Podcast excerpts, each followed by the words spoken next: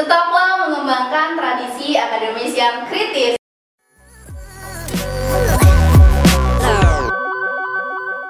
Halo sahabat Bahana, Assalamualaikum warahmatullahi wabarakatuh. Hari ini spesial kita bakalan bicara tentang jiwa-jiwa wirausaha. Lebih tepat kita biasa kenal dengan jiwa-jiwa entrepreneurship. Spesial, hari ini kita kedatangan Bang Hafiz Mahasiswa Fakultas Ekonomi dan Bisnis Berarti sejalur juga ya Bang ya? Benar. Benar, sejalur juga di Fakultas Ekonomi dan Bisnis Kita akan mengenal seperti apa sih Bang Hafiz dan bagaimana sih sebenarnya usaha pekerjaan yang dia jalani selama masih perkuliahan ini. Oke. Pagi eh pagi, siang bang. Siang. Tergantung kapan teman-teman ngedengerin ini mau pagi, siang, malam terserah. Mungkin boleh kenalan dulu bang abang dari Fakultas Ekonomi Bisnis. Iya. Jurusan Jurusan manajemen. jurusan manajemen. Kita center itu apa sih bang sebenarnya? Oke. Jadi kalau kita center sebenarnya adalah sebuah lembaga pendidikan Mhm. yang berfokus kepada akademik dan non akademik. Karena kita paham ya bahwa hari ini kita nggak cukup hanya jago di akademik, tetapi non akademik juga harus jago. Maka dari itu, yang paling pertama kita coba adalah public speaking. Mhm. Ya, kenapa public speaking? Karena harapan kita adalah kan Indonesia banyak banget orang pintar ya, Oke. tapi nggak tapi rasanya masih sedikit orang yang pintar mampu meminta orang meminta memintarkan orang lain orang yang cerdas mampu mencerdaskan orang lain Mhm. apabila orang pintar dan cerdas ini bisa public speaking pasti akan muncul orang-orang baru yang bakal pintar dan cerdas Oke, jadi itu eh, misi awal dari kita benar. dari public speaking. Selain public speaking, kita ada desain grafis ya, ada desain Grafis. ada leadership ada mind mapping ya, oke. ada character building Oke. Oke, jadi lumayan banyak nih sub-subnya gitu ya, Bang, ya. Mau tahu nih bang, kan abang salah satu CEO founder gitu. Hmm. Gimana sih gimana cerita awal cerita awal ya. kalau Reva nggak salah dengar gitu. Soalnya rata-rata teman-teman circle yang bangun itu adalah teman-teman BEM juga ya bang ya? Atau sat- satu SMA juga kalau nggak salah ya? satu SMA benar Oke, gimana sih bang mau sih bang Bang Hafiz diajakin nih sama teman-teman yang lain? Oke, jadi kalau cerita awal sebenarnya waktu itu saya lagi di masih di lembaga fakultas ya, Mhm. LPI. Nah itu sembari berjalan ternyata Bang Andri salah satu foundernya itu mengatakan, Fis, ayo kita buat lembaga. Awalnya ini adalah lembaga les privat ya, les privat, les privat. Kemudian diajak lagi ada beberapa orang, ada Abrar, ada Jeffrey, ya. Baru sembari berjalan, Kemudian kami juga kan memang backgroundnya sama nih dari SMA, Oke. sama pintar. Cuma satu founder yang bukan dari satu SMA yang sama, Siapa tuh? itu Bang Jeffrey. Oh banyak dia. Jeffrianto itu dari Sumbar. FIPA ya dia. Benar. FIPA. Nah, jadi kalau di antara kami berempat foundernya, tiga orang, Abang, Bang Andri, sama Bang Abrar satu SMA. Oke. Tapi kalau misalnya dari fakultas, cuma Abang sendiri yang dari fakultas ekonomi. Oke. Mereka bertiga dari FMIPA. Oke. Menarik ya? Dan kemudian kami ya punya kesibukan masing-masing, organisasi juga, Mhm. ya organisasi pertama di BEM. Nah, sembari berjalan ternyata ada nih kompetisi bisnis mahasiswa Oke. tahun 2017. KBMI. Ya, PDMI. Jadi kita ikutin. Cuma kelas privat itu kan biasa banget nih. Mhm. Nah, pada waktu itu Bang Andi udah sebagai trainer. Maka dikatakan, yaudah kita buat yuk. Ada soft skillnya, pelatihan soft skill. Jadi kita masukkan di sana dan kita nggak mungkin tahu nama kita tuh dan privat kita. Oke. Akhirnya kita buat kita center.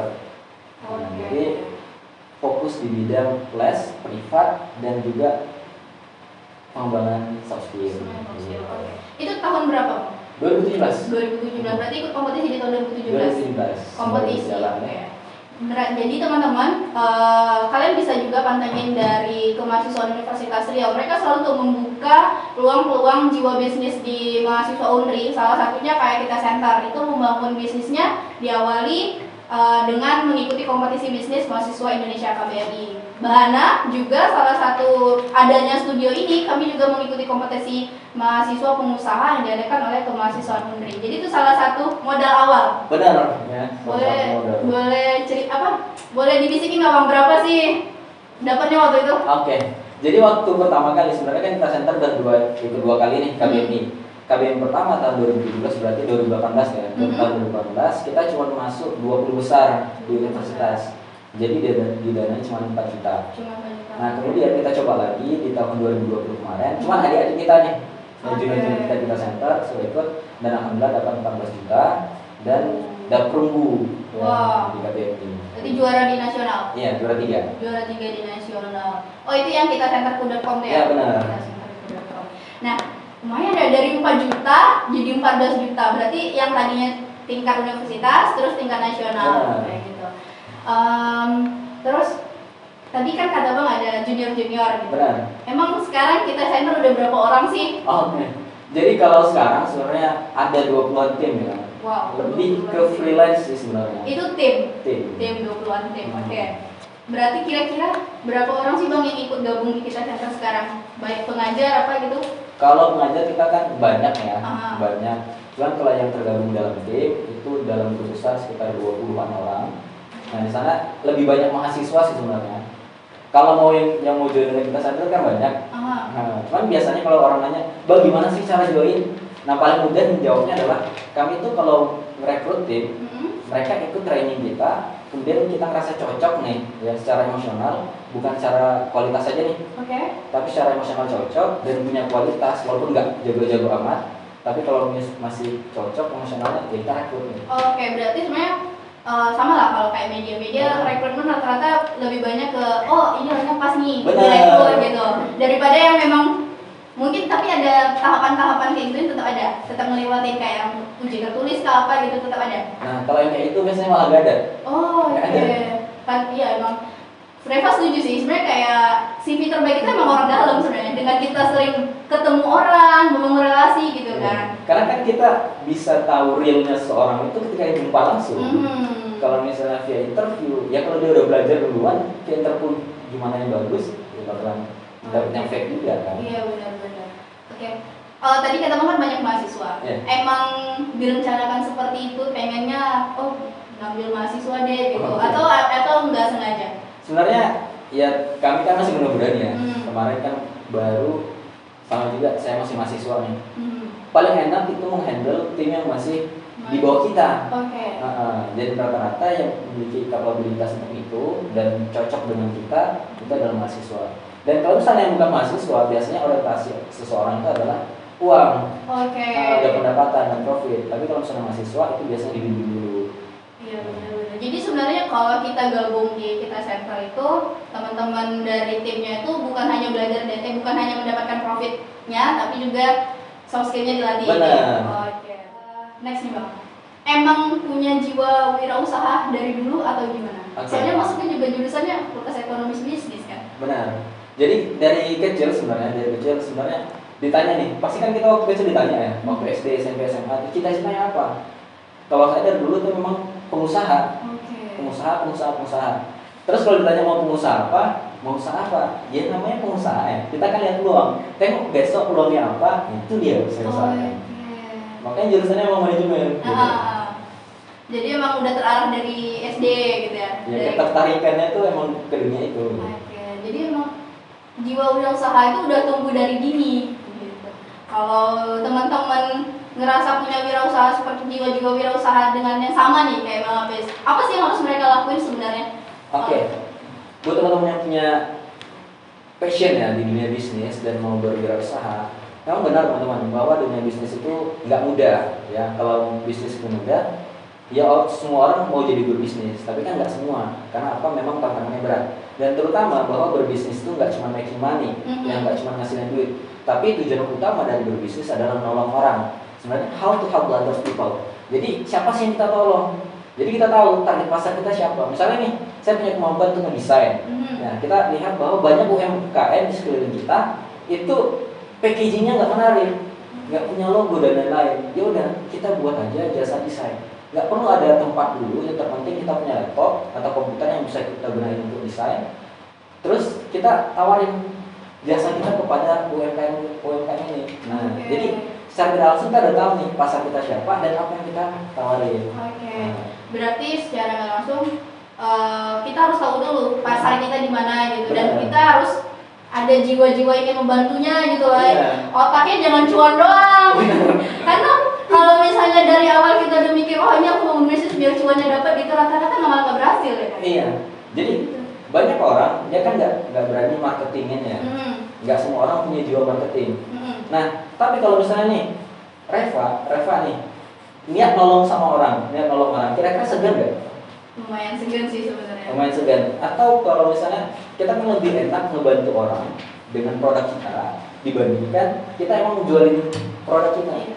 Pasti enak nolong orang. lebih enak Emang tujuan kita itu nolong pasti lebih mudah jalannya bagaimana bagaimana. Karena yang memahami bahwa seseorang itu membeli produk atau membeli jasa itu karena ada ketidakpuasan dalam diri dia. Bisa jadi karena internalnya, bisa jadi secara eksternalnya. Mhm.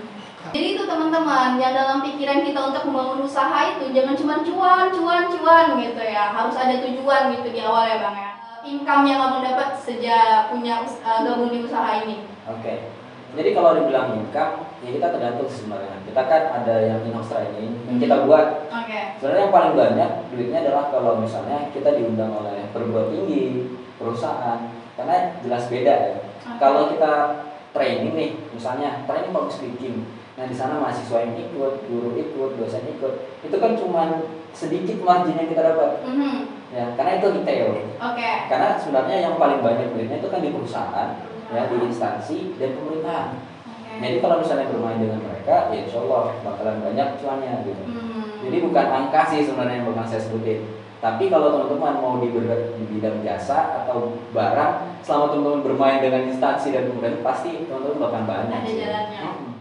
Jadi buat teman-teman ya, buat teman-teman yang tertarik dalam dunia bisnis, sebenarnya bukan dunia bisnis aja ya, dunia apa pun yang teman-teman mau lalui, baik pendidikan dan apa pun, tapi kan dikatakan bahwa 9 dari 10 pintu rezeki itu adalah berdagang. Nah, bisnis itu kurang lebih berdagang. Mau apa pun background teman-teman, teman-teman mungkin bakalan jadi di dunia itu juga ya, di dunia bisnis. Nah, sebenarnya untuk sukses atau berhasil itu ada dua hal. Yang pertama adalah kesempatan, yang kedua adalah kesiapan. Untuk kesempatan kita nggak tahu kapan datangnya, sedangkan kesiapan itu bisa kita persiapkan. Jadi buat teman-teman yang punya passion dalam dunia bisnis, cari ilmunya, ya. Jangan takut salah atau jangan takut malu ketika ikut kelasnya, sehingga teman-teman ngerasa insecure, ah aku nggak kan nggak tahu apa-apa, ah aku kan FKIP nih, Oh, masa iya bisnis gitu, ah aku MIPA dan lain-lain. Padahal teman-teman, kalau teman-teman guru itu banyak banget di luar sana yang punya bisnis. Jadi background pendidikan itu nggak ada masalah sama sekali. Nah, tadi kan kita berbicara tentang kesiapan, maka teman-teman persiapkan apa pun tujuan teman-teman. Kalau misalnya yang belum punya tujuan nih, berarti cari dulu tujuannya apa. Kita nggak bisa mau ke mana-mana, ya kita ngambang aja kalau kita nggak punya tujuan. Maka dari itu cari tujuannya. Dan yang paling penting ya, kalau misalnya nih teman-teman adalah seorang guru, seorang sales, seorang apa pun itu, maka yang paling dibutuhin sebenarnya adalah public speaking ya. Public speaking. Iya. Reva background pendidikannya apa? Aktif kimia. FKIP kimia, tapi kalau nggak jadi public speaking, kira-kira bakal duduk di sini nggak? Nggak bisa wawancara, nggak bisa dibahana. Benar. Nah, jadi buat teman-teman, hal pertama untuk persiapan yang bisa teman-teman lakukan adalah ikuti training-training public speaking, cari-cari ilmunya tentang public speaking sehingga orang merasa bahwa teman-teman itu memiliki kompetensi di bidang public speaking. Walaupun teman-teman nggak punya kemampuan literasi yang bagus, tapi kalau teman-teman jago di public speaking, orang ngira bahwa teman-teman itu jago. gitu. Jadi 70% kualitas teman-teman itu bakal lebih diakui ketika kita memiliki public speaking yang bagus. Maka dari itu, kita center produk unggulannya adalah Public public speaking. gitu. Ya, kalau untuk YouTube kita ada channelnya kita center dan untuk Instagram kita Instagramnya baru ya Ki- kita dot center. Jadi kita underscore center itu udah nggak lagi. Yang baru adalah kita dot center. Gitu. Mungkin itu aja teman-teman cerita tentang Bang Hafizona dari Fakultas Ekonomi Bisnis. Terima kasih teman-teman. Wassalamualaikum warahmatullahi wabarakatuh. Terima kasih Bang.